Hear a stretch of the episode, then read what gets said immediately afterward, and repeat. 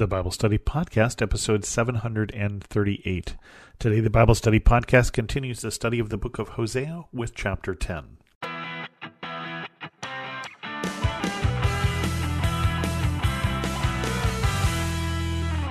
Chapter 10 is a continuation of the thoughts of chapter 9, which remember was the punishment of Israel. And so the chapter markers in here are a little odd in terms of where they put this chapter break here, but we'll continue on with chapter 10. Israel was a spreading vine. He brought forth fruit for himself. As his fruit increased, he built more altars. As his land prospered, he adorned his sacred stones. Their heart is deceitful, and now they must bear their guilt. The Lord will demolish their altars and destroy their sacred stones. Then they will say, We have no king, because we did not revere the Lord. But even if we had a king, what could he do for us? They make many promises, take false oaths, and make agreements before lawsuits spring up like poisonous weeds in a plowed field.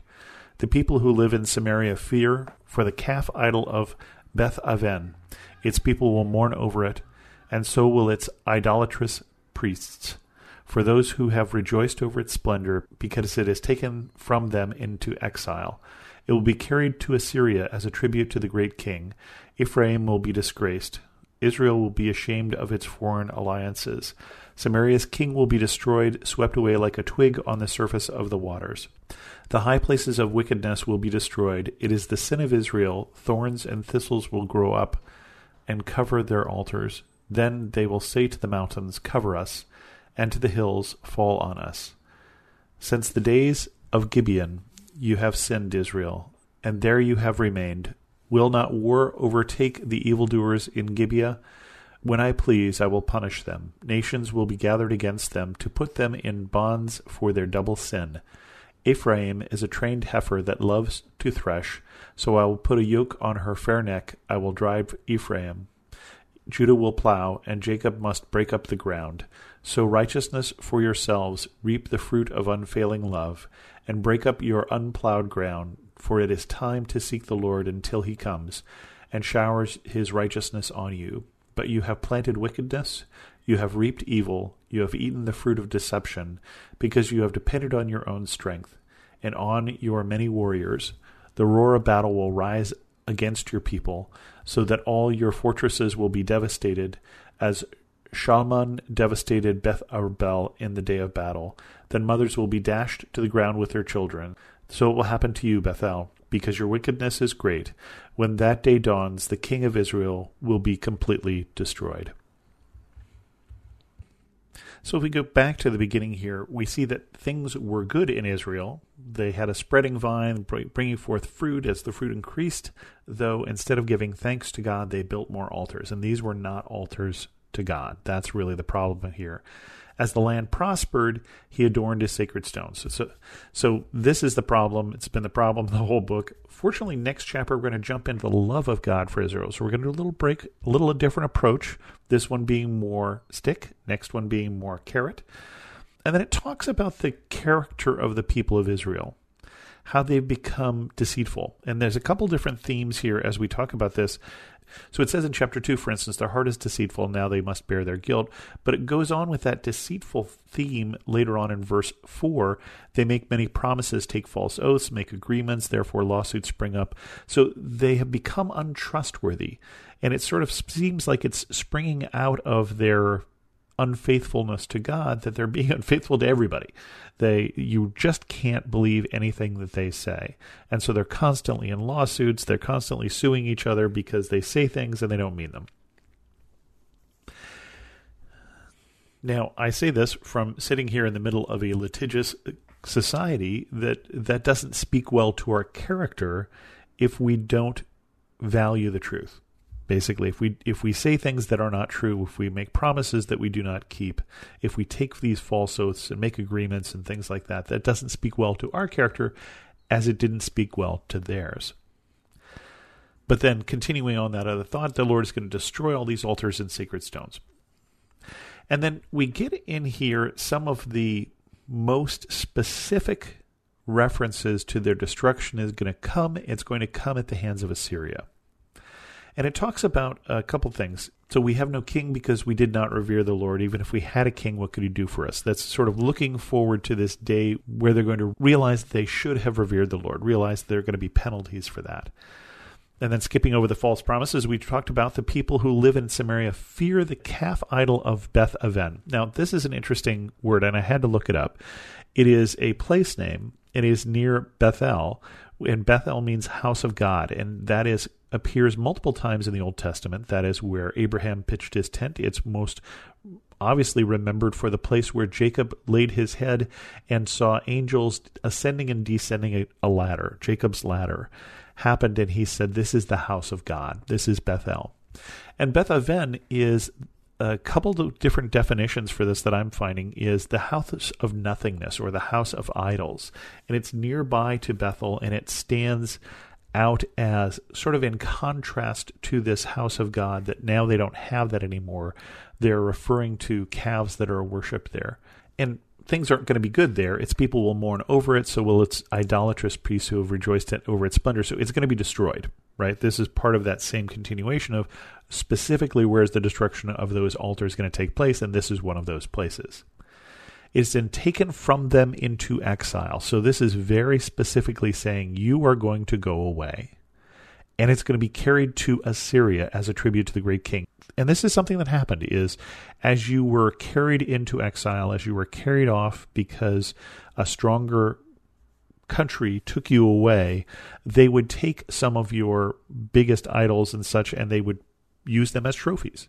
And if you aren't familiar with this uh, next time you're in rome go to the arch of titus and look at the inner interior i think it's the southern face there and you can see where they carried off the Articles of the Temple in about 72 AD when Titus sacks Jerusalem. They carried off the menorah and other things from the temple, and they carried them off as treasure, as booty, as trophies. And they're saying basically at this point, these calf idols you worship, these idols are going to be taken away by the king of Assyria as you go into exile. So you are going away, and it's going to be into Syria, and they're going to take these idols away. Samaria's king will be destroyed, swept away like a twig on the surface of the waters. The high places will be destroyed. Uh, it's the sin of Israel. Thorns and thistles will grow up and cover the altars. As they say to the mountains, cover us, and to the hills fall on us. So, all of this is predictions of what's going to happen as the people are going to be taken away. And because they're gone, the thorns and thistles are going to grow up and cover these altars. No one's going to take care of them because the people aren't there anymore. It says, Since the days of Gibeah you have sinned and Gibeah would be the place where King Saul was from, the first of the kings. And so probably this is referring to since the days of the kings, even since the early days of the kings, you have sinned. Will not war overtake the evildoers in Gibeah? When I please, I will punish. Nations will be gathered against them to put them in bonds for their double sin. And double sin is an interesting thing there and I'm not quite sure what the double sin is here, in the sense that we've been talking about their idolatry, and that's certainly one of the two sins, that they've been worshiping other gods. The only other thing I can think of from the context of this chapter is their deceitfulness. Their deceitfulness is mentioned multiple times in this chapter, so maybe that is the double sin that Hosea is referring to here, or God is referring to through Hosea. Not quite sure. But then basically, Ephraim is a trained heifer that loves to thresh, so I'll put a yoke on her fair neck. I'll drive Ephraim.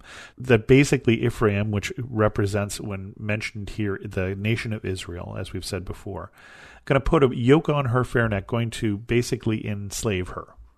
And the yoke being, you'd take that oxen and you'd put it on the threshing floor and you'd put that oak on there. And so basically, that Ephraim is going into slavery, I think is the way to interpret this.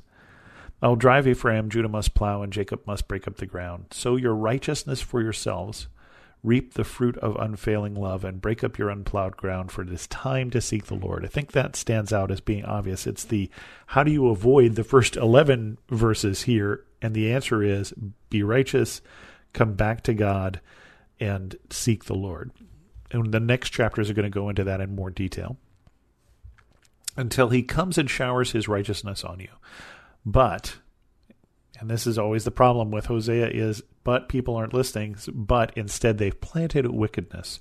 They have reaped evil. They've eaten of the fruit of deception. Again, that deception is coming up again here because you've depended on your own strength and on your many warriors. I think of the verses from Judges about Gideon from remember who raises up an army to drive out the Midianites and God says no sorry you have too many men. Uh, we need to winnow them down here because if you win a victory with 10,000 men you will think that you did it. If you win it with a couple hundred men you'll understand that I'm doing this.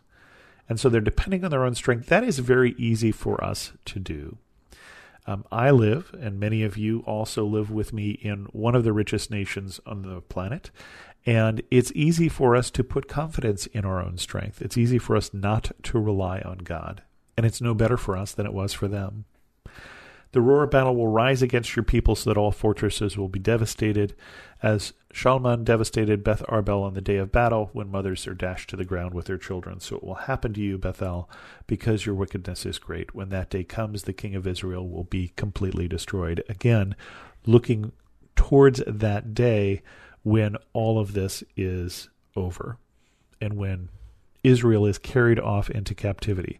But again, the reason why we have this book is that while God knows that day is coming, he is sending Hosea to try and avoid that day, to try and get them to turn around and to change. And again, this particular chapter is talking more about stick, and next particular chapter is going to go back to God's love for Israel. So come back for that.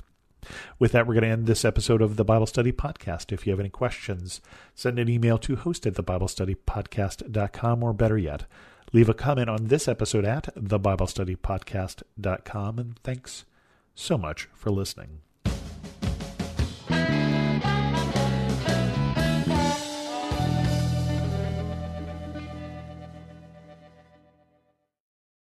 Have you ever attempted to read the entire Bible? Did you do it, or did you only make it part way? I'm John Stange, and I host a podcast that will make it possible for you to make it through the entire Bible, one chapter at a time. I've been hosting the Chapter a Day audio Bible podcast since 2015, and every single day of the week, I read one chapter of Scripture, then follow that up with a time of prayer. And if you're looking for daily insights and inspiration directly from God's Word, I hope you'll give the Chapter a Day audio Bible a listen. You can find it at lifeaudio.com or on your favorite podcasting app.